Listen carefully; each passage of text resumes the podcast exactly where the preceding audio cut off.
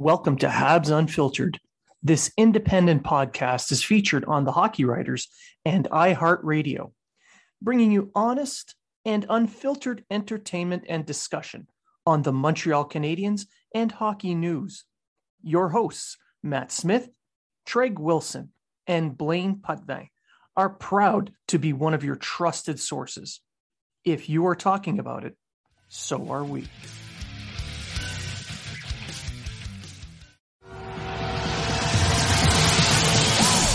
Welcome to Habs Unfiltered, your home for Montreal Canadiens news, information, and entertainment.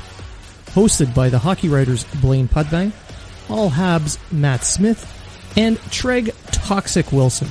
Our goal is to provide you unfiltered discussion and entertainment. Sit back and enjoy.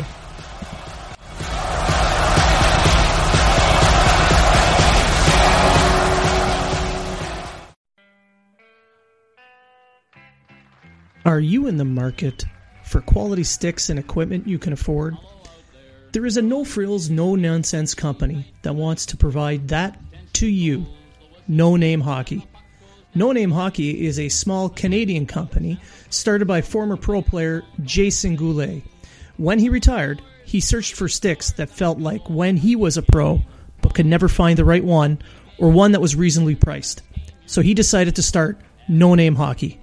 Now No Name offers high-quality, customized sticks at a fair price. They won't try to wow you with a fancy name. They will focus on providing you a pro-stock quality stick that you can afford.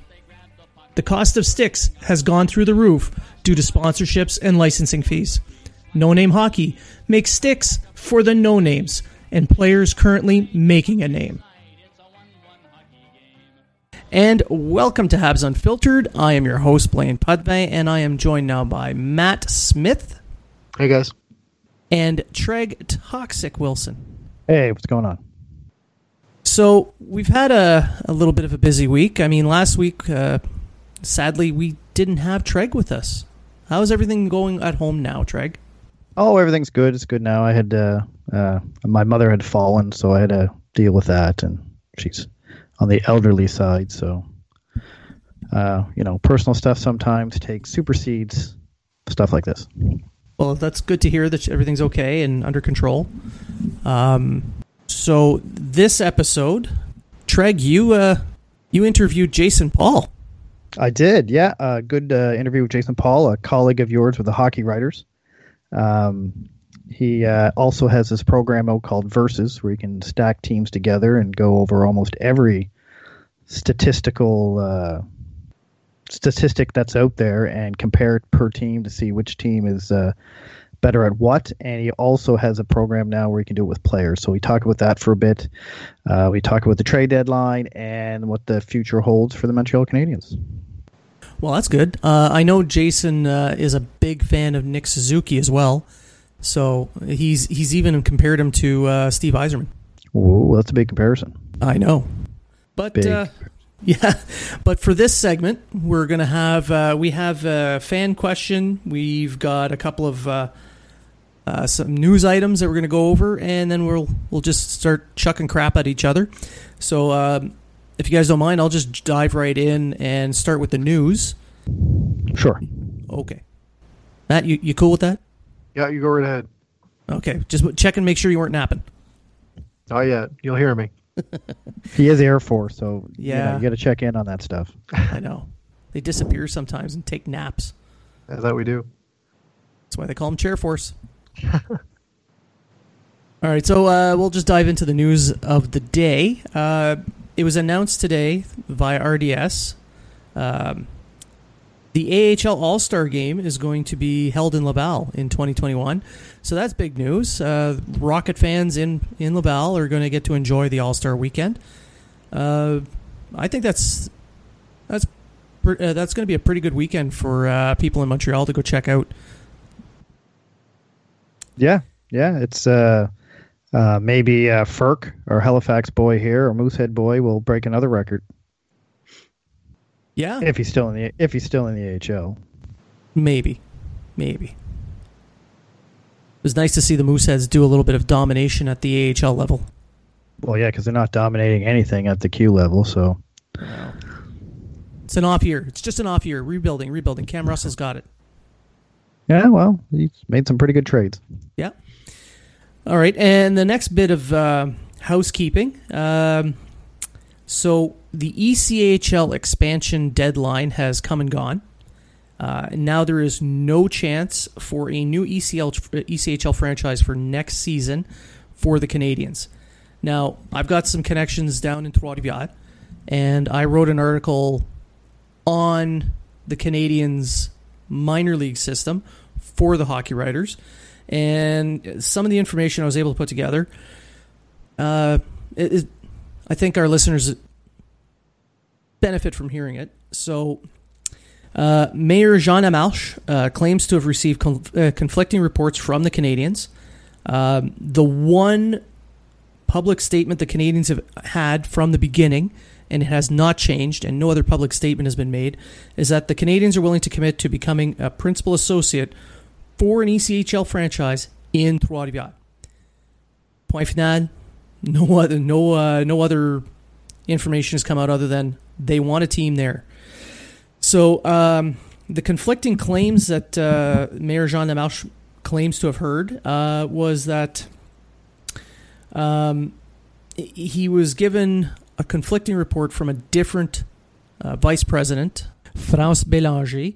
Um, so the conflicting report there was that she had mentioned to the council and the mayor that uh, the Canadiens were not interested in working with uh, Dean MacDonald of the uh, Newfoundland Growlers, who was also helping with uh, bringing an E C H L franchise there. So what this means now is that Trois-Rivières is apparently supporting a youth sport bid for l'Université de Québec, Trois-Rivières, as a front-runner for being the main tenant, uh, which no doubt is a P R nightmare for the Quebec uh, hockey powerhouse Montreal Canadiens. Uh, the issue I see with that is um, if that is really the desire of the mayor to bring in U Q T R, uh, for a city that doesn't want to pay subsidies to prop up a management of their new rink, bringing a youth sports team as a principal tenant, a team that only attracts something close to five hundred people, maybe, uh, per game, with a season of about fourteen games, uh, home games, that is, uh, while excluding a professional franchise, which is supported by one of the richest hockey franchises in the world, uh, which also has Evenco, which is a uh, an entertainment group, that which could add concert dates. They can... They can help with the management. They can pay for the management. Um, none of this makes financial sense. I mean, I don't know what you guys think, but I think this is this is just poor management. Uh, the Canadiens didn't help themselves, but the mayor is not seeming to help himself either. For me, it looks like it would have been the perfect scenario for the Canadiens to finally be able to take control of their uh, of their prospect pool instead of taking guys like McNiven and shopping them around the E C H L to every, to any team that has an opening. So it's if you know if if that's the way that it's going to be, it's it's really disappointing for the uh, for the future of some of these young kids. Uh, yeah, uh, especially McNiven's. Uh, it really hurts the development of McNiven if he's only playing like every like once every two weeks or something silly like that. So. Uh, they really, I, I feel they really need an E C H L club to uh, to help with their uh, development. See, I, I completely agree. I wrote uh, I wrote an entire article on just this, uh, bringing in a, a multi-tiered farm system, and yeah, McNiven's been shuttled around. I mean, he's played about nineteen games so far this year, and but it's been with like three or four different teams. So like Matt said, being shuttled around, that not that is not helping him. Not to mention, you know, you're if you have injuries, you need to make call-ups. Well, who do you call up? They're going to have to put P T Os out to just about anyone. Now, the quality of player that you get on these P T Os may not be as good as somebody you've already drafted. So having your own E C H L team really helps in, in that aspect as well. Uh, but also... Um, there is an option that's available to them if they can sweeten the pot. Uh, there's a uh, one independent team left in the E C H L, and that's the Norfolk Admirals. And they do not have an affiliation. So maybe they could throw a couple bags of money at Norfolk and gain themselves an affiliation for a couple of years, which would buy them time to set themselves up in Trois-Rivières. Just a thought. Yeah, it's, that it's, could it's work. Possible. Like, wh- why not? If there's already a team there, why not use it? Yeah. They just have to be like the Admirals or something instead. yeah. Um, anyway, uh, we're we're going to move on from uh, that depressing scenario. And we have a fan question. We have fans. We have fans. Or fan. So Ryan Rebalkin, uh, at Ryan Rebalkin, uh, his question is, who do we trade and what can we hope from doing so? The other half of that question is, is the idea of a rebuild a feasible option? And do we have enough good enough good enough young players now? So uh, I'm gonna I'm gonna leave it to you, Matt, to kick that off. All right. So the question of do we have enough young players now? I'd say absolutely. Um, you see, you've seen what Kakaniemi can do uh, when he's healthy. Um, Suzuki's been a, a very surprising player for uh, for a lot of fans out there this year. Uh, Fleury kind of came out of nowhere as well. Then you've got guys like Um, Uh, Juleson, who are hopefully are going to be back to health soon. So you are getting that injection of youth into the lineup. Um, personally, what I think is is the Canadians need some they, they need some skill on their team. And uh, there's a lot of people right now that are saying, well, take advantage of Tatar. He's having such a good season. Let's get rid of Tatar and we'll get this. Or let's get rid of Domi. He's going to be an R F A. We'll get this. We'll trade Jeff Petrie. We'll get this. The problem with doing that is you're trading skill when you're looking for skill, and you're just going to find yourself back in the same predicament looking for skill. So the only the, the thing is, the players that they're likely going to trade right now are guys like Nate Thompson, possibly someone like a Dale Weiss, a Jordan Weal, uh, a Nick Cousins, um, maybe uh, like a Marco Scandella, those kind of guys, possibly even Kovalchuk. Um, you're not going to get a lot back for these players in terms of getting another player back. And uh, the Canadians right now, they're almost at that roster limit. They're at they're at forty-nine to fifty contracts. So it's not like they can bring a lot back. They've got cap space. They can also use that as as an advantage Um, to possibly bring in a, a dead contract from uh, from another team, to, from a contender, to help them out, to facilitate another deal. Um, the problem is with bringing in all these draft picks is the Canadians have been draft heavy over the last couple of years. I believe they've had somewhere like twenty-one picks or something like that. You go into this year, they've got eleven. So if they use all those picks, if they use all those eleven picks this year, that's thirty-two draft picks in a span of three years. When you can only have fifty contracts at a, at a time, where the hell are you going to put all these players? Yes, it's good to have that youth in the system. Yes, it's good to have a good prospect pool. It's good to have all these drafted players. But I think it's time to look at some of these draft picks that you have. Start flipping them for actual players that can play now, or the guys that are really close to uh, that are really close to uh, to making the jump to the N H L. And uh, you know, stop stockpiling these picks, and uh, you know, put put a team on the ice that that can uh, that can you know that can put put asses in the seat, pretty much. You know, like um, we're so used to seeing a sellout to the Bell Center, and there's been reports of Uh, You know, uh, not having a sellout this this game, or not having a sellout this game. Like, we're not as bad as the Senators, obviously, but um, you know, when I watch a game on uh, on T S N or Sportsnet and I see empty seats, you know, it kind of makes you shake your head as a Canadiens fan. Fair. Now, what about you, Treg? Uh, I think the Canadi- Canadiens right now are the sixth youngest team in the N H L, and that's after they acquired Kovalchuk. Uh, youth, I don't think, is the problem. Uh, the problem is, is the youth isn't ready right now. Like, they don't have anyone except maybe Suzuki who can step in right now and make a difference.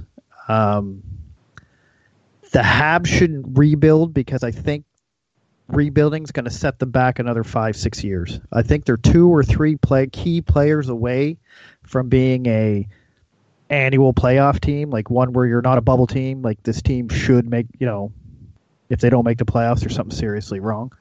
Uh, two, three good players and in, in, in, in depth, of course.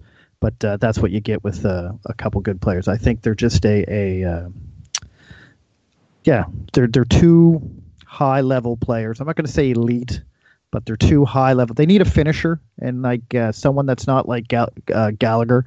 They need a finisher that's going to be, you know, be able to to do that power play, something like what a young Kovalchuk was. Um, and, and Matt's kind of right. Like, get rid of Tatar, get rid of Petrie. You're not going to get anything for Tatar and Petrie except draft picks, in my opinion. And, and if that's what you're going to do, then, like you said, you're just, why why are you stockpiling picks? Like, and if the team wants to make the playoffs next year, and we've said this before on the show, you make your team in June and July, you don't make your team in December. Uh, if he has a plan to make the playoffs next year, then June and July is a spot where he got to start saying, okay, I got to put this team together so these young guys can start picking up their game. Like, if they're going to trade anyone, I think it's going to be Thompson, Cousins, Weal, maybe Kulak, someone like that. It's not going to be anyone major. It's not going to be maybe Scandella or Kovalchuk because they're U F As, and Kovalchuk has said he wants to play on a uh, on a contender. So, to me, I, I think this team's young enough. I, I don't think they need to get any younger. I think what they need is to get more quality.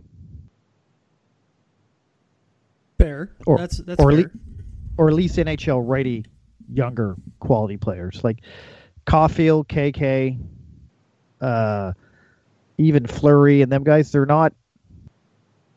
Or Romanov. Like Romanov and Caulfield, we don't even know if they'll be on the team next year. Um... Do we really want them on the team next year? Like, if like I'm kind of a notion of if they make it, if they if they they prove in training in uh, in uh, in the preseason that they can make the team, then sure, put them on the team because you can always put them down later. But we don't know. We don't know what's going on with either one of them. So, and, and that's the issue. If you trade Petrie, who's replacing Petrie? You you left a giant hole on the left side. Now you have a giant hole on the right side. Okay. Well, um, now, obviously, I agree with you guys that all the uh, the U F As to be are fair game. Trade them all. It really it makes no difference. Uh, uh, the value that you'll get back, like you guys said, it's not going to be anything major. It'll probably just end up being a lot more picks. You know, at most, maybe they get a second out of something at best. Um, Scandella might get you a second, maybe. Eh, no, maybe. Eh. No, no, probably not even. Kovalchuk no. won't. All yeah. these people thinking Kovalchuk's going to get you a second are dreaming because it's not going to happen. If you get a bidding war, maybe. Who knows? Yeah. Anyway, it, either way, doesn't matter. Doesn't matter. I'm not talking about the value. Um, now, you guys mentioned Tatar and Petrie. Obviously, Price and Weber are staying, but. Uh, You made good points. Uh, I agree that you move Petrie, you leave a hole. And if you want to compete next year, uh, who can fill in Petrie's role as a second-pair right-handed defenseman for the Canadiens next year? Juleson could have been that guy, but he's got health issues. We're not sure what's going on. So there's that massive question mark. Fleury's not ready. Uh, Brooks not ready. Um, can you sign someone on the free agent market? Yeah, maybe. But he hasn't exa- uh, Bergevin hasn't exactly been lighting the world on fire with his U F A signings. So he's going to stay unless someone offers something ridiculous, like a, you know, a top ten pick and a you know their top prospect and you know the firstborn, uh, the kingdom of I don't know Zod, I, whatever, just some if, crazy, if, crazy. If they thing. get a a Pacioretty type deal. Yeah, yeah. I say go for it. But you're not going to get that for Petrie or Tatar at the trade deadline. Well, and here's what I was getting at with Tatar. Um, I'm working on something right now where my, I'm I'm putting it, it's like a like a mental exercise. Yeah, let's trade this guy. What'll happen? So with Tatar, that's a different scenario than Petrie. With Tatar, you have depth along the left wing. So there's still Drouin, there's still Domi, who's going to be moved to the left wing because Suzuki, as you guys mentioned, he's stepping up and he's playing a bigger role. Uh, even Poehling, who's on the left wing, he may end up as a power forward on the left wing. So you have that. You have Lehkonen. Uh, there's there's prospects coming. So you could move Tatar. So let's say you do. You bring in a, a first and a prospect, because if you move them at the deadline, contending teams don't want to give away roster players. So that just adds a little bit more youth. Maybe, maybe that helps. I don't know. But it, it's it's more the timing of it. So Tatar's twenty-nine. You you make the team a little bit younger up front. You have you have these picks and prospects. You can focus on build, if, you know, picking some defensemen to help out in, in a, a couple of years. Romanov is one guy I think is going to come over next year. That could help. Uh, Scandella may stay. And with Romanov and Scandella, with... Uh, That that would mean Mete is available now for a trade. You can use him to maybe trade for to fill another gap, you know, uh, a hockey deal. So these are the things that you're looking at. Um, do we have enough young players? I'm with you guys. The youth is good, but it, like the number of youth is good. But I agree with with Treg. The skill needs to be upgraded. So this is the thing. I don't think having Tatar here next year really makes a dent in the playoff chances, whether he's here or not. I don't think it's it's neither here nor there. I think the team's a playoff team when healthy. Like, I, and that's the thing; they need more the, depth. That, they, but they need depth, and with that depth, whether it doesn't matter how old they are, even the young guys. If the young guys like K K and Poehling and had the skill to cover the Druins and the Armias and stuff like that, like right now, I'm not saying they won't have it two years down the road, right? I'm saying they don't have it right now. If they had that skill to jump in there, we wouldn't have this issue. Exactly. And, but but we do have this issue. We have all kinds of, we have the top five prospect pool, but these prospects are not today N H Lers. No, I, I mean, ready. I'm not I'm not saying K K and Poehling and Fleury, because they are playing in the N H L. I meant, uh, what's the word I'm looking for? Impact today N H L players. They have the potential to be, just not right now. They're also, I don't think they're also being, I don't think they're being used right by Julian too. But that's just that, that's, that's another that, that's yeah. another story. Now, I've been hearing a lot of the, uh, a lot of this. Well, if we were healthy, we would be in the playoffs, which I agree. A perfect it, like last year. Last year they they were barely injured and they just missed. Had they had that season this year, they would be in a play. They would make the playoffs with ninety-six points.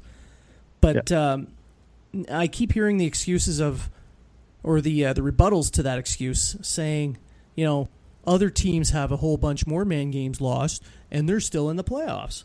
Well, I think that's a little that's intellectually dishonest, because you're not taking into account the impact of the number of injuries and who's injured.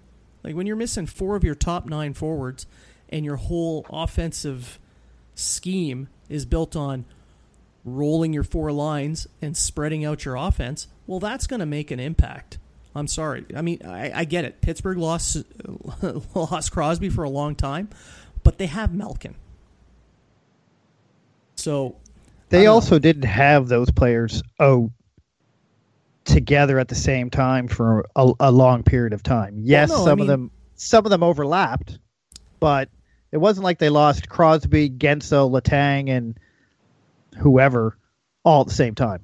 Well, they did have like, Guentzel and Crosby out for a while together, but, but it wasn't really that long, because uh, Guentzel got hurt like ten games, like just be- maybe, right? Like, but they have Malkin and they have, you know, these other players. They have the depth to step into those roles, and that's what Montreal doesn't have. Yeah, and, like and they if have you look the... at look at Toronto. Look at Toronto right now. When they had everyone healthy, they were clicking. Now they're missing two defensemen.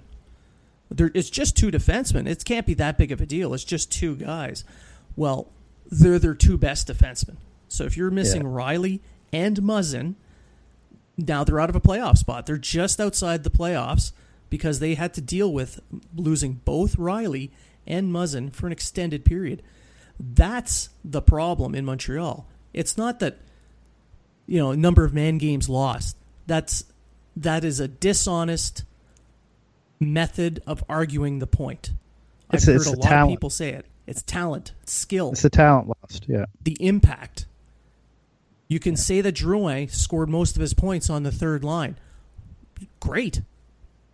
But he was scoring points on the third line. With yeah. him gone, who's scoring points on the third line? No one. Lehkonen. He's on the second line because everybody's out hurt. That's my point. Yeah. This is the point I'm getting at. So if your argument is to use, well, man games lost total, the Canadians are doing better uh, or aren't doing as bad as others, yeah, you're you're being dishonest. You're purposely deceiving others in your argument. It's the impact of the skill level loss. Because like I said with Toronto, they lost their two best defensemen and they took a dip. Now Muzzin's coming back. Uh, I think the Leafs are going to be uh, see a jump because of that. They're going to move their way back into the playoffs. And as Riley comes back, you're going to see a much better Toronto Maple Leafs hockey team. It it just goes without saying. Your best players are there and they're healthy. You'll do good. They also have they also have the greatest porn star that ever starred in hockey, in uh, Austin Matthews. So you mean you mean uh, Ron uh, Ron L- little Ron Jeremy. Ron Burgundy. He's more like man. Ron Jeremy. But, uh, yeah. Uh, yeah I, it, it's an argument that goes through through Twitter is the whole yeah. don't use it as an excuse. It's not an excuse. It's a fact. The fact is Montreal lost the skill when they lost these injured players. The well, fact is with the f- with these injured players in, they're a playoff team. That's, the fact, that's fact is, the fact is, they don't have enough skill. So these, exactly. these guys missing exposes the underlying fact that there is not enough depth on this team. Yeah, and and if you go back to the whole rebuild reset thing, either way, like another argument that um, I'm tired of on on on Twitter is we can't handle missing four or five. Well, if you can't handle missing four or five, you're going to have a mediocre team forever. If you can't handle missing a few playoff years to build a contender, you're, you're, you're, you complain that the teams are mediocre, but then you complain they don't make the playoffs. Well, what do you want? Well, do you do want you the want? team just sneaking in and losing in the first round and three, uh, you know, having two home yeah. games and they're gone? Or do you, or want, do you a team want a contending go? team? Yeah. Do you yeah. want a team that can actually win a couple of series? Right. So, to me, I'm okay with this four or five because I look at it and say, well, last year was an anomaly. ninety-six points. They don't make the playoffs. Really? You know, that's only happened twice in the cap era. The yeah. the two years ago, Price got injured, and they were the top team in the league until Price got injured, and they missed by twelve points or something like that. So Price is healthy, they're in. Well, this year, if they're healthy, they're in. So it's not that they're not a playoff team. It's not that the team is so horrible they can't make the playoffs. It's just the team is a bubble team, which we've been saying for over for two years now. The team is a bubble team, and they're, that means that they, they can make the playoffs with what they have if they stay healthy and everything goes according to plan. Now they got to add that depth. That's where Bergevin yeah. has to start adding that depth, start getting those skilled players, so that now we can say we're a playoff team. The question is, can we win the cup? Well, Not, and can, here's here's where the whole rebuild, retool crap comes into play. Matt made a good point. There is a shitload of prospects on their way. If you count this year's uh, draft, there's th- about thirty-two draft picks over the last three seasons. So the last three drafts, including the one that's coming up, they'll have had thirty-two prospects picked. Now, if you really want to be a competitive team, you gotta you gotta get a couple of home runs in the later rounds. Well, the best way to get a home run is get a ton of swings. The more swings yeah. you have, the better chance you have of hitting a home run. So if you have thirty later round picks, maybe you get one big home run swing. So yeah, we're we're not going to sign all these guys, but the chances that we actually find a gem is a lot higher than had it been before, back in the years when uh, all these reports are being made. You know, look at all the, the draft busts in the first round. Well, all those years, the Canadiens were picking like four, five, six times at most in those seasons. So yeah, you're not going to be developing N H L picks from there. Now, the way it's going, you're going to have a few guys coming up.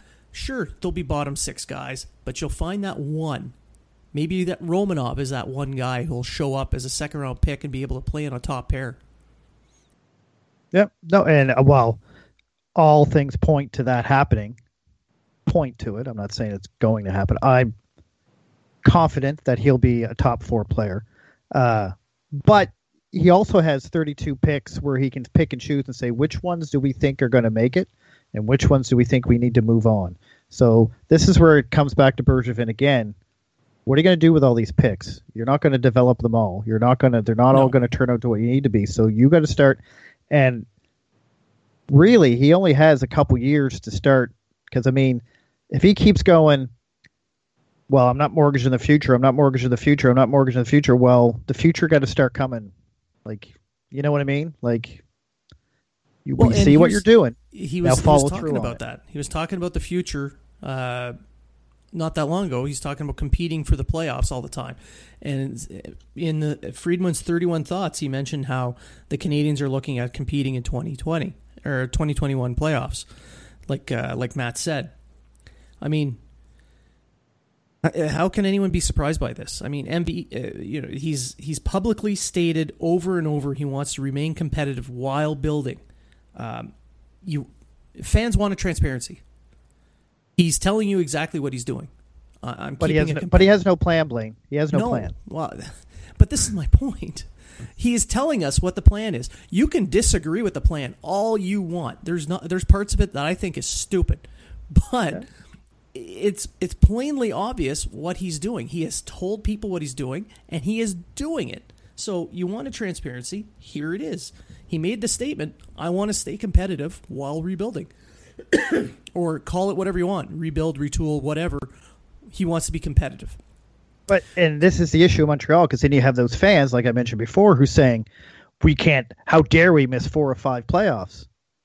Okay, you don't want to miss four or five playoffs yet, so you want to make the playoffs every team, yet you complain that the team doesn't win any Stanley Cups. Well, the same the same people that are complaining about missing four or five are the same ones that were complaining that the Canadiens were a mediocre team when they were winning, exactly. uh, winning all those uh, uh, regular season division titles, which mean nothing, to be honest.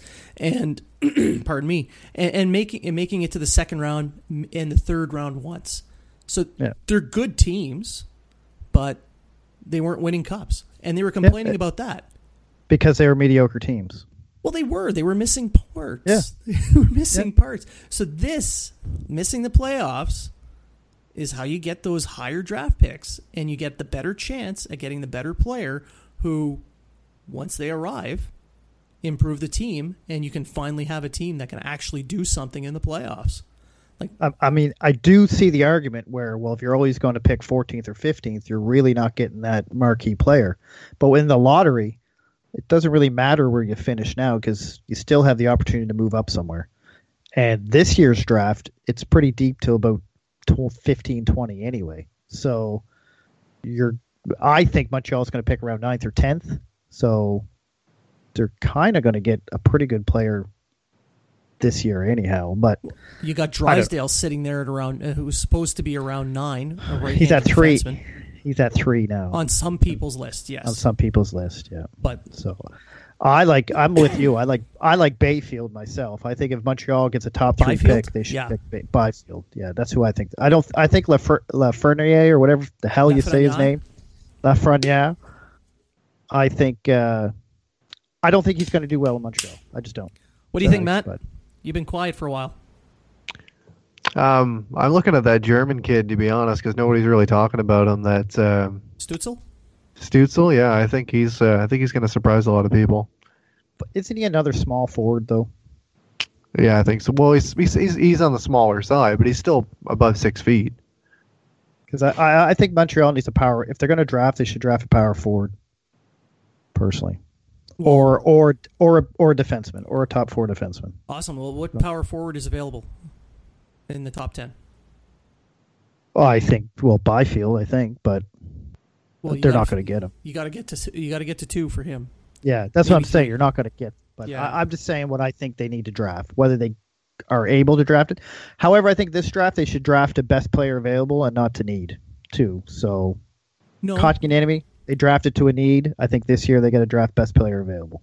They probably will. They probably will. But if you're looking at um, a tendency, uh, I would expect Timmins to pick a few right-handed defensemen in this draft because there's there's a need for that in the system. Yeah. Yeah, I'm with Treg. I'm kind of looking for best player available draft.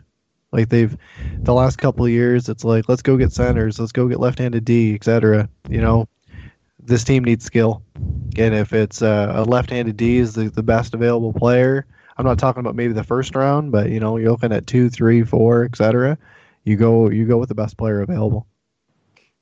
Well, if the Canadiens yeah. are going to stick around, say, nine, ten-ish, um, one guy I think that could be a game breaker for, the, especially for the Canadiens, is a guy like Holtz. Um, him, he's on that. Uh, him and Raymond were on the, the Swedish team.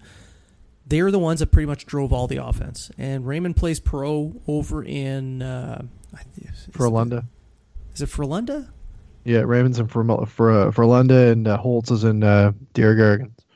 Yeah, there we go. And he, so they're they're already playing professional hockey, and I think his numbers are pretty good actually. And he's he's a big kid. He's about six foot, six foot one. You know, he's. He, I'm just looking up his numbers now, and yeah, yeah, playing in the the top league. He's got twelve points in twenty-six games, so that's pretty good for a seventeen-year-old playing against men in a pro league. Who's still growing. Who's still growing? So, and he plays. He plays a uh, a game where he's he's willing to go to those dirty areas, kind of like what you see with Suzuki, but a better shooter, not as good of a passer.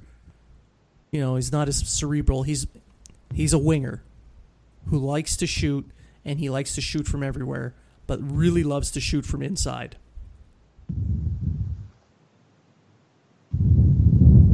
So. So this was a yeah. long-winded, uh, it's been long-winded for a segment, but um, so no, I know, I know what I know what you mean. But like yeah. as Treg said, like if you want to if you want to power forward, the only power forward that you're really looking at is Byfield, yeah. and uh, you know in the juniors he did not play a power forward role. He really did. Line. Yeah, but he didn't. Um, you know, for a guy that's his size playing playing in uh, playing in the juniors. I would expect him to be a little bit more uh, dominant, and uh, you know, fourth line or not, he, he didn't really stand out for me. Well, no, it, the World Juniors is more of a nineteen-year-old tournament, and he's Absolutely. seventeen. He's Absolutely. a seventeen-year-old, so um, his real coming-out party is going to be next year's. But uh, if you watched him play in the O H L, I'm sure you have. Uh, I've seen I've seen him play there many times as well. He is impressive to watch. It is, it's something else. The skill, the speed, his size, his ability to, uh, oh, it, he's got everything you need to be a big centerman who could dominate a game. Sign him, sign him right now. Done, done deal. Done. Anyway, uh, we we'll stop this segment here. I think we've rambled quite enough. Um, We're gonna take I think Matt was. Break. I think Matt was eating nachos the whole time. I don't think he was. I think he's. he's, he's I, I think he's just sitting back. You're like, yeah, what's on Pornhub right now? What's uh, Pornhub? You mean RedTube? Is, whatever. I don't know. Air Force. Air Force has RedTube. Air Force. That's right. RedTube. That's no, right. we no, we've got Brazzers. Brazzers. I make that. I make spec pay. I can afford that kind of stuff. And there you go. Uh, there you go. Matt's a pervert. Anyway. Oh, we don't. We don't get the bandwidth on the warships that the Air yeah. Force can get. Yeah. We don't. We don't uh, get to stay in five star hotels. Yeah, yeah. This just in. Uh, Habs Unfiltered uh, new uh, new promotion is uh, is Brazzers. Now sponsored by. Well, I hope so. That's good money. Speaking of promotions, oh. seat giant dot c a if you want to go to a concert, check out a hockey game. Maybe you want to go to a different kind of show. Go to see giant dot c a, drop the code unfiltered twenty, and you will get thirty-five percent off any fees when you book your tickets. And that's anywhere in the country. That is anywhere in the country. Any tickets sold on seat giant dot c a, promo code unfiltered twenty gets you thirty-five percent off your your purchase, the uh, uh, the cost of purchasing the ticket. So not thirty-five percent off the ticket, but the fees involved with purchasing the ticket from SeatGiant. Uh, yeah. We're bam. trying to save you money.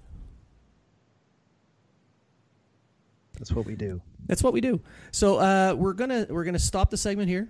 Uh, we're gonna take a commercial break, and when we come back, Treg has his interview with Jason Paul of the uh, Wave Intel of Versus uh, dot uh, was it Versus dot c a? Versus. Uh, I think so. Yeah. Uh oh. And yes. The Hockey Versus. Writers. Yeah. My colleague at the Hockey Writers. I'm sorry, Jason. It's my fault. I, I, I had a little space cadet moment. I was distracted by Brazzers earlier. I, I apologize. He he plugs himself in the interview, so everything will be in the interview. There you go. Speaking of Brazzers. Oh my! All right, so uh, we'll stop here. We'll have a commercial, and when we come back, Jason Paul joins Treg. Do you have a problem getting big city slams? Are you not getting the gains at the gym? Well, don't mortgage your future on rental supplements. Get Bergevin. Bergevin will get you the gains you need. Bergevin gets rid of all the bad attitude and builds better character so you can get the gains you need. Get Bergevin. Bergevin. Bergevin today. Not a real product. May make you trade your favorite player for a mountain man. Do not use... If you're healthy, if you want loyalty, buy a dog. Welcome to back from Habs Unfiltered. I'm here with uh, Jason Paul, a writer for the uh, Hockey Writers, uh, and uh, he has a program out called uh, Versus, which uh, I believe compares player stats with other players to see how good or bad they are compared to their counterparts. Is that right there, Jason? Or did I get yeah. all that? Yeah, that's perfect. That's right. I do some writing for... Uh... The Hockey Writers with the Habs, uh, writing for the Habs, and I also do uh, some writing for Boston Hockey Now uh, for the Bruins. So I guess that's a bit of a, a little bit of a clash, but I try to make that work. so you're so like our counterpart here on Habs Unfiltered, Blaine Putney. You both write for the Habs for the Hockey Writers, so there's a bit of a uh, six degrees of separation here with yeah, uh, yeah. The, the podcast and uh, you guys. Yeah, I've gotten so, to know him uh, uh, a lot better in the past few weeks since he started writing for the Hockey yeah. Writers. Right, that's good. So tell us about what this uh, Versus uh, program you have going on does. Yeah, I mean, uh, it's it's been a year. I, I started this a year ago. I think I was on Twitter maybe starting a year and a half ago. Um, uh, I've got an economics and statistical background in school. And uh, in my day job, I, I've uh, done a lot of project management with uh, I T and um that kind of stuff. And so I, I'm kind of interested in the numbers side of things. And um, I love what some of the hockey community is doing on online and Twitter with, with these great graphs that they're doing. And, and I just thought I would kind of jump in. So, but the idea of uh, Versus, um, where uh, Versus basically compares teams side by side. Uh, and it also does players side by side as well. And the idea around that was to make it more like a more like an app, so that uh, that you know I didn't have to recreate a new graph every time. So this was something that was all pre-set up, which was a lot of work. But now you just go in and select your players or select your teams, and it spits out all the, spits out the uh, data for you. I basically um, did it for myself at first, right? Because when you try to analyze a player, I'm sure you've done the same thing at teams. You might you might go to t s n dot c a or n h l dot com and you're looking, you know, where do they rank for goals for? Where do they rank for goals against? How does it compare against the league? How does it compare against a different team? I found myself doing that a lot, and and that was the reason I built these tools, because it can just do it all without having to flip back and forth to different uh, websites and different uh, data sheets. It's all on one spot. So what kind of uh, what kind of stats are we looking at here? Like, are we looking at uh, uh, are you getting into the very nitty gritty with like expected goals and stuff like that, or is it just your basic goals against average, save percentage, and so forth and so on? Yeah, I mean that was a that was a tough one when I started creating it. Um, that was the big question, right? It's like you can't just slap stats willy-nilly comparing against each other, right? Um, and I found that um, the analytics community, if you can call that, online, they're just amazing. These people, uh, Hockey Graphs and uh, um, Mika McCurdy and all these people, like these guys are like academic. They're they're they're on the side of developing new statistics and doing all these great regression analysis and stuff like that. But I also found that the average fan has a bit of trouble with that, right? So I really, on one side, I wanted to understand better the analytics, the the deeper dive stuff, but at the same time, I wanted to make it a little bit more tangible for the average fan.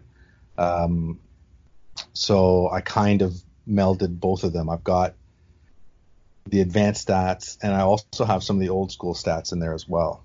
So it can kind of give you, I think the idea there was, you know, I, I want to be able to see the power play percentage that is quoted on T V, but I also want to see the underlying stats for that.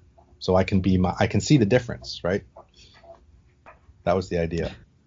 Okay. Yeah. Uh, and what did you, what, okay, I guess I should say, uh, what's the most surprising uh, thing you found comparing players? Like, uh, you know, did you find Crosby he wasn't as good at something that you thought he was good at, or maybe this other player who you thought was bad at something excelled? Like, was there anything really surprising that jumped out at you or anything like that?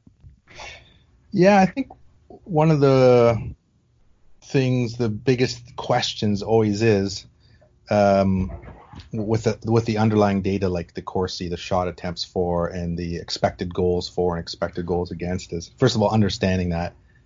And second of all, is it a good predictor of a good player or a good team? And what I've really found really fascinating is you can hardly, you, it's very difficult to explain the really good players like Ovechkin and uh, and then the, the teams as well. So a good example of what you're asking there, what I found was if you look at the underlying power play stats for um, the Tampa Bay Lightning or the Washington Capitals, they're not very good. Like the, yeah. the shot attempts and the, the, but their output goals rate and the goals they score is unbelievable because they have so much skill. Yeah. I know it, it's, it's, I mean, that's not rocket science, but I, I just like seeing that in the data and which kinds of, what kind of makes it difficult to uh, interpret. You always have to put context to the to the data, and I think that's that helps when you see those kinds of difference, be able to do it. So you're either, if you don't have good scoring chances but you're scoring a lot, you're either really good like Ovechkin or you're really lucky, right? Yeah, you have to make that interpretation when you see the data. So it's like it's like the opposite of the Habs right now, who are leading the league in shots but can't score a goal if their life depended on it. Exactly. Lately. It was, yeah, yeah, like, it's exactly. This. This will be like two years in a row where they've scored been the league leaders in uh, or top five in shots, yet bottom five in shooting percentage. So exactly. So you got to start asking your, if you're a Habs fan, you're asking yourself a question like, why? What's going on here? Like, um, and but that the extra analytics and the data might not answer the questions, but at least it helps you explore and ask the right questions or different questions, I guess. So like that, that's a good question. If you're, if you are always tilting the ice with the shot, at, you know, leading the shot attempts, leading the expected goals, but you're losing, there's got to be something up there, right? Yeah, exactly, exactly. Like, and I noticed you brought up another thing, and this is something that I, I've argued on Twitter, and and stats aren't everything. You also have to watch the game and watch watch the things, because many. There's many reasons why a goal happens or a goal doesn't happen. Uh, and I guess the big cursor on that is Carey Price. Uh, you mentioned a few days ago about Price's numbers over the past three years. He's not really even in the top fifteen, I don't think, of, of goalies when it comes to a lot of these stats. But yet yeah. you watch him and you still look at him as we still look. He's still incredible, right? Yeah. And uh, I, I think to me that's the biggest. I don't know. It's not an issue, but it's the biggest thing I have is going. Oh, if you look at the stats, maybe Carey isn't the ten. You know what I mean? He's not yeah. the goalie we think he is. But when you watch the games, you're like, man, how can he not be the goalie we think he is? So. Yeah, but it leads you to ask that that question, right? Okay, so yeah. if the stats are saying he's not great. Or he's average, and we watch him play, and we think he's good, and a lot, of, and the players say he's good. When the players say he's good, that's that's usually a red, not, not a red flag, but that's a flag saying something, right? Yeah. And I, when it comes to the Habs, the only thing I, you know, I can think of is that their breakdowns are just too big, you know. So yeah. And you know, the timeliness of them. And the quality of the score, even though the data is not very good at collecting how good of a quality chance that chance is, but yeah. I'm, I'm willing to give the benefit of the doubt and say that they're just giving up way too quality, high quality chances to the wrong players as well. Maybe. Yeah, yeah. That, going, going back to that Ovechkin analysis is, you know, the I don't know how much you know about expected goals, um, but it, it's. Expected goals is a good metric because it takes into account a lot of things. It's not just putting a rating on the shot. It's putting a rating on how how good quality that chance is, right? Mm-hmm. And, you know, like we go back to the Ovechkin example, he doesn't need a high-quality chance to score. So if getting back to the Carey Price thing here is like maybe the Habs are not prepared well enough for the game. Maybe they're not playing the best player against they're, they're not covering the best players well enough. Well, you know, Ovechkin's well Ovechkin's always seems to be open, so it doesn't really matter who's covering him. Like yeah. to to this day I don't understand how he gets wide open three times a game. But uh yeah. and usually scores in every single one of them. Uh yeah. Again, that's uh, I don't know. Hopefully Cole Caulfield will be the same way. Hopefully. That's, yeah, let's hope. And I don't know. So that that's your program. Uh, check it, everyone. Check it out. It's called Versus, correct? Yes. Sure, I'm right. It's called Versus, and you can get it on any platform. Although you did tweet the other day, it's not very great on smartphones. Yeah, there's two Versus. There's one that does the teams, and that works well on uh, smartphones, uh, laptops, and tablets and computers. The the new player one that I just uh, launched a few weeks ago. Works well on the laptop and, and stuff, but the smartphone is having trouble on there. So hopefully you can get a hold of a tablet or a computer to, to look it up. All right, perfect. Okay, moving on. So you're a you're you're a Habs fan, right, Jason? I am a Habs fan, yes. Okay, because I know you're right for Boston, so I want to make sure you're. uh, what do you think happens? Uh, Let's, I just want to know if you want to have a discussion on what do you think is going to happen this year at the trade deadline, or, or have you heard anything? Have you heard any whispers in the air, or or what do you who do you think is going to go? Who do you think is going to stay?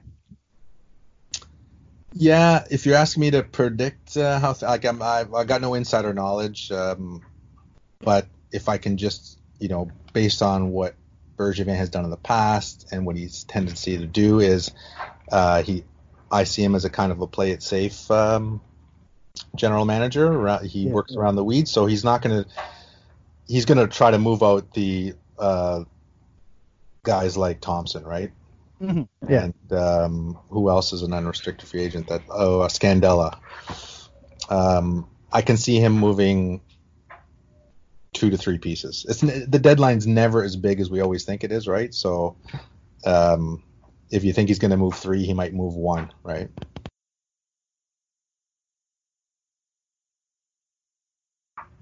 All right, with the trade deadline coming up, uh, Jason, uh, I know you're you're a Habs fan over a Bruins fan, even though we you're right for both. I won't let it get you. Uh, what's your expectations in the upcoming trade deadline? So what what do you think is going to happen, or who do you think is going to be moved out, or do you think there there's going to be any moves?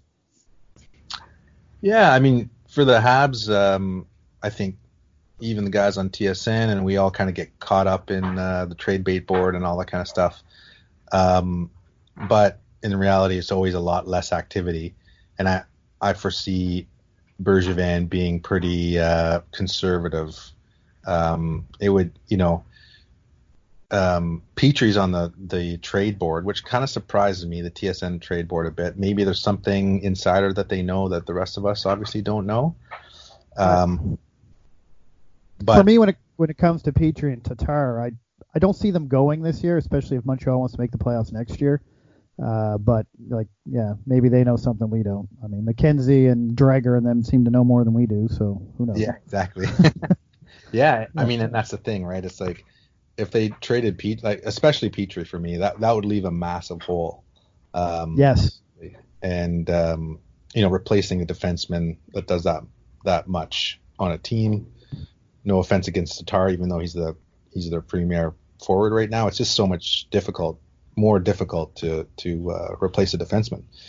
But that being said, I mean, if he's on the trade board, it's interesting. Like, there, we never know what's behind the scenes, right? Did did he ask for a trade, or uh, did did they talk to the agent and the, the you know extension wouldn't look good? These are the kind of things that we don't know, that maybe those insiders know a bit. Um, and if he did move, I'm I'm thinking it's a pretty big haul. I know. Well, especially with a year on his contract, if he and Montreal drafting in Montreal next year, I would see a first coming back, or at least Montreal would want a first coming back if they're going to give up Petrie now. Because, like you said, who replaces him? We're already got a big hole on the left side. Who replaces that big hole on the right side? Now you're, you're you kind of have two big holes on defense going forward. Yeah, exactly. And whoever, if they were going to trade for him, if another team was going to trade for him, I mean, yeah, they get a whole other year. They get negotiating after that, and you're talking about a bona fide top-end defenseman. They, those guys don't, you know, fall off trees. So, yeah. Uh, yeah. So it definitely. And if he's leave, if if Bergevin was to trade him, you would think that it was not because he wanted to, it was because he couldn't he couldn't resist the uh, haul.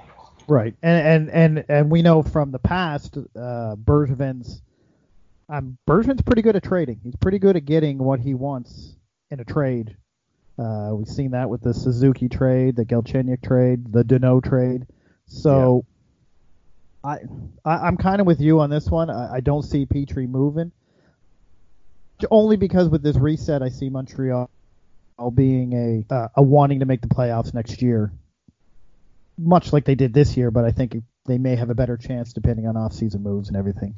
Uh, but uh, now with uh, Scandella and Kovalchuk and that, sure, I can see them going, and maybe the entire fourth line, like Weal and Thompson and Cousins or something, but that's yeah. what I see. Yeah, yeah, I agree. And, and um, I mean, the trouble becomes when you start launching these guys for nothing, you know, the only thing you're recouping is their cap value, right? Often, you know, so like Thompson for sure, you know, Scandella, I don't know how much they really like that guy.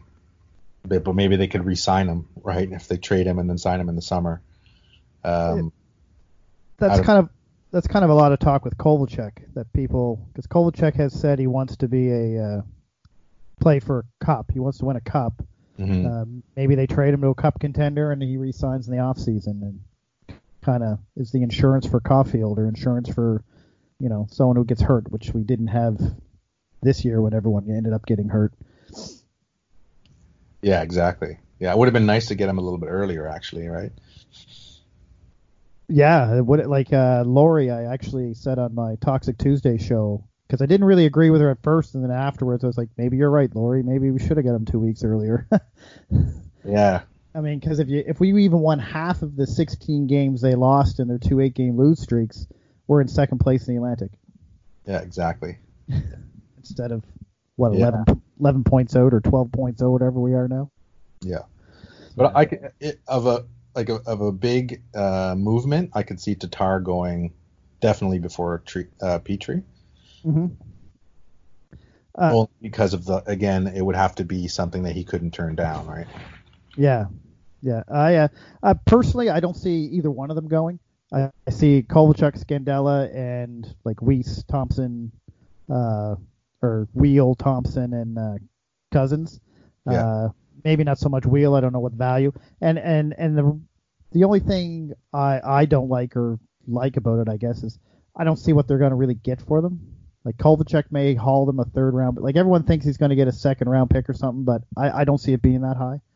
Uh, yeah. Uh, G Ms are going to look at it the entire season, not just with, with Montreal. So. Yeah. Yeah, the trade. I don't know. Trade, yeah, I agree, and I, that, that's what it becomes. It becomes: do you bother trading Cousins for a fifth round or sixth round pick, like, right? Especially when we already have what eleven picks in this draft or something like that. Like, yeah. So it's, it's, I, I, but the, the the trade deadline's a crazy animal, right? It's like, it's it, if people run out of if teams run out of uh, players to add, then you know, and Kovalchuk's or Kovalchuk's the last person on the board available, you never know. They might get a second round draft pick for him. Yeah, well, he got more for Plekanec at the trade deadline a couple years ago than I thought he'd get there from Toronto. So mm-hmm. You're right. Who knows? Yeah, he's Who good knows? at Bergevin's good at that for sure. Yeah. So going forward, we talked about the trade deadline. What? Uh, where do you see the Montreal? Do you see them and did you do you see this reset working, or do you do you understand why it's called a reset, not a rebuild, or Uh, uh, what, what, where, where are you going with that? There's a big thing on Twitter now about people saying he should sell everything off and rebuild. Other people like me who say, I get the reset. I, I think what he's doing is on the right path. Where, where do you stand on this, uh, on this uh, debate, I guess, ongoing debate, I guess, on, on, on Twitterverse? Yeah. I mean, it's so easy to be the G M on Twitterverse, eh? Yeah. Yeah. It's like, I, I, I think I side more on the, the side of, of, uh, teardowns and rebuilds quickly. Uh, I just think there's a natural ebb and flow to the to the uh, ecosystem of the N H L, you know, and it, it rewards losers and it rewards winners. If you're stuck in the middle, I just find that that's not a good spot to be. Um, so what that, I guess, what that boils down, it means that I, I think that Bergevin needs to be more aggressive than he has been. Uh, okay. Whether that's overpaying for free agents when, you know, not everybody, but when he needs to. Um, you know, I don't know. You look back at that run that they had in, was it two thousand fourteen? Yes. Yep. Yeah. And and they got um, all those fourth liners, right? Dwight King and... No, that was in two thousand seventeen. Oh, yeah. fourteen, right. And fourteen, you got Thomas Vanek. Yeah, that's right. Yeah. So it's like, did maybe... If you could, again, obviously hindsight is twenty twenty, mm, but yeah. um, like maybe he should have been more aggressive back then, right? Yeah. Would it have been made a big difference if he's if he did trade a first rounder and did pick up someone that could have pushed him further and stuff? I just find that it's not just the Habs. I think the Canadian teams in general, we we don't swing for the fences enough. I think. I think this offseason with the Aho and the Duchesne and the Gardner, I think he tried. I think he tried to get his, uh, you know, that star player in the offseason that he needed, even though Duchesne and Gardner, I think, were pretty good misses. But yeah. uh, um, I think a lot of people go, well, he should have offered more in the Aho. And I argue, I don't think Aho was worth three first-round picks, to be honest with you. And he is getting paid nine and a half million dollars, so or something to that effect. Anyway, yeah. I, I, you know what I mean? Like I, I think he went that far because he, him and Molson were like, "This is all we're paying. This is it, right? Yeah. If they if they if they match it, great." Um, but I, I agree. Like I, I'm okay with the reset because I think the team as it is now is a playoff team as long as everything plays perfect, mm-hmm. like no injuries and Price is on top of his game. And they just need to add depth so that when they do have an injury, you got a player that can step in and maybe not be as good, but, you know, and good enough.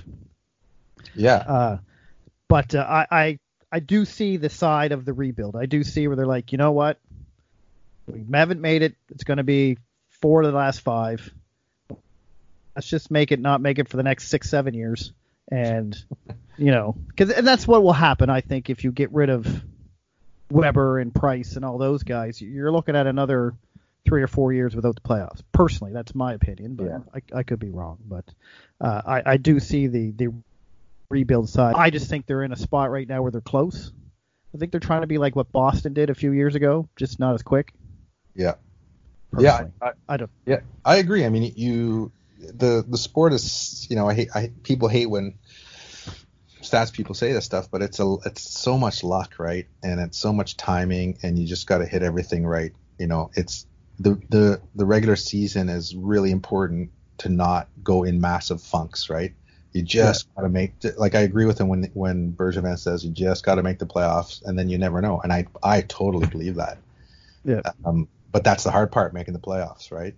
Yeah, exactly. And what you hit on there, the depth part, is is I think it's a big problem. Like at the beginning of the season, I think the team thought they had enough depth. I think the fans thought they had – like I thought they had enough depth. T S when you listen to T S N six ninety, they're like, oh, yeah, look at this. We've got these guys. And then it, it kind of fell off, right, when Drouin got hurt, and and so what is what needs to happen? If if I look at lessons learned as as if I was around the boardroom with uh, Bergevin, I'd be like, we they got to be quicker plugging those holes, right? Don't exactly don't, don't wait for the wheels to fall off. Go trade a second round. Like I mean, this sounds crazy, but if you want to make the playoffs, you have to somehow fill. You know, get get your Kovalchuk to fill out uh, Drouin's spot. If your backup is not working out, don't wait a month until you've got eight losses in a row. Like, they got to do something. They got to plug those holes. Yeah. No, and I, I totally agree with that. Uh, he he, I think he thought he could do it, and the players would come back, and he could do it. And, of course, we get two eight-game losing streaks, and all hope is lost. Yeah. It's too, it really is too bad because the team yeah. is like, you know, like I, I think I I – criticize Bergevin a lot, but there's a lot of stuff I like about him, and, and like I do like the players he acquires. Like they're they seem to be hardworking, uh, good people. You like to cheer for a team like that, right? Yeah, I mean, even in their their eight game losing streak, the last one, they, they were in every game. They they could have easily won every game, and it, it just didn't go their way. Yeah, no, exactly. So. Ah, well, Jason. I want to thank you very much for taking the time to be with us. Drake, uh, thanks very much, man. That was it's yeah. an honor.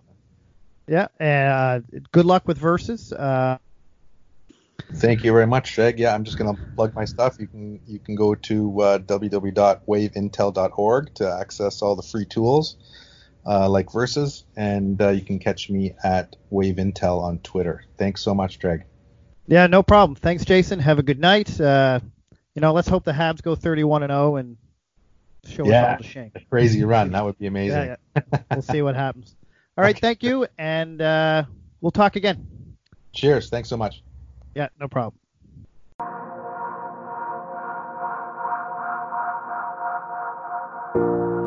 Have you ever needed a fragrance that matches your every social media post? Well, if you're on Twitter after dark and feel a little angry, you can wear Fire Bergy. This fragrance is available on every social media site. Fire Bergy. On every message board. Fire Bergy. So when you need to smell like your social media accounts take a bath in. Fire Bergy. You'll need no other fragrance.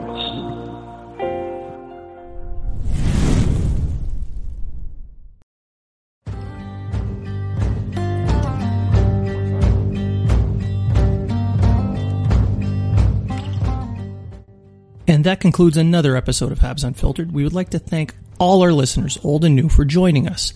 We hope you were informed and entertained. And always remember, if you are talking about it, so are we.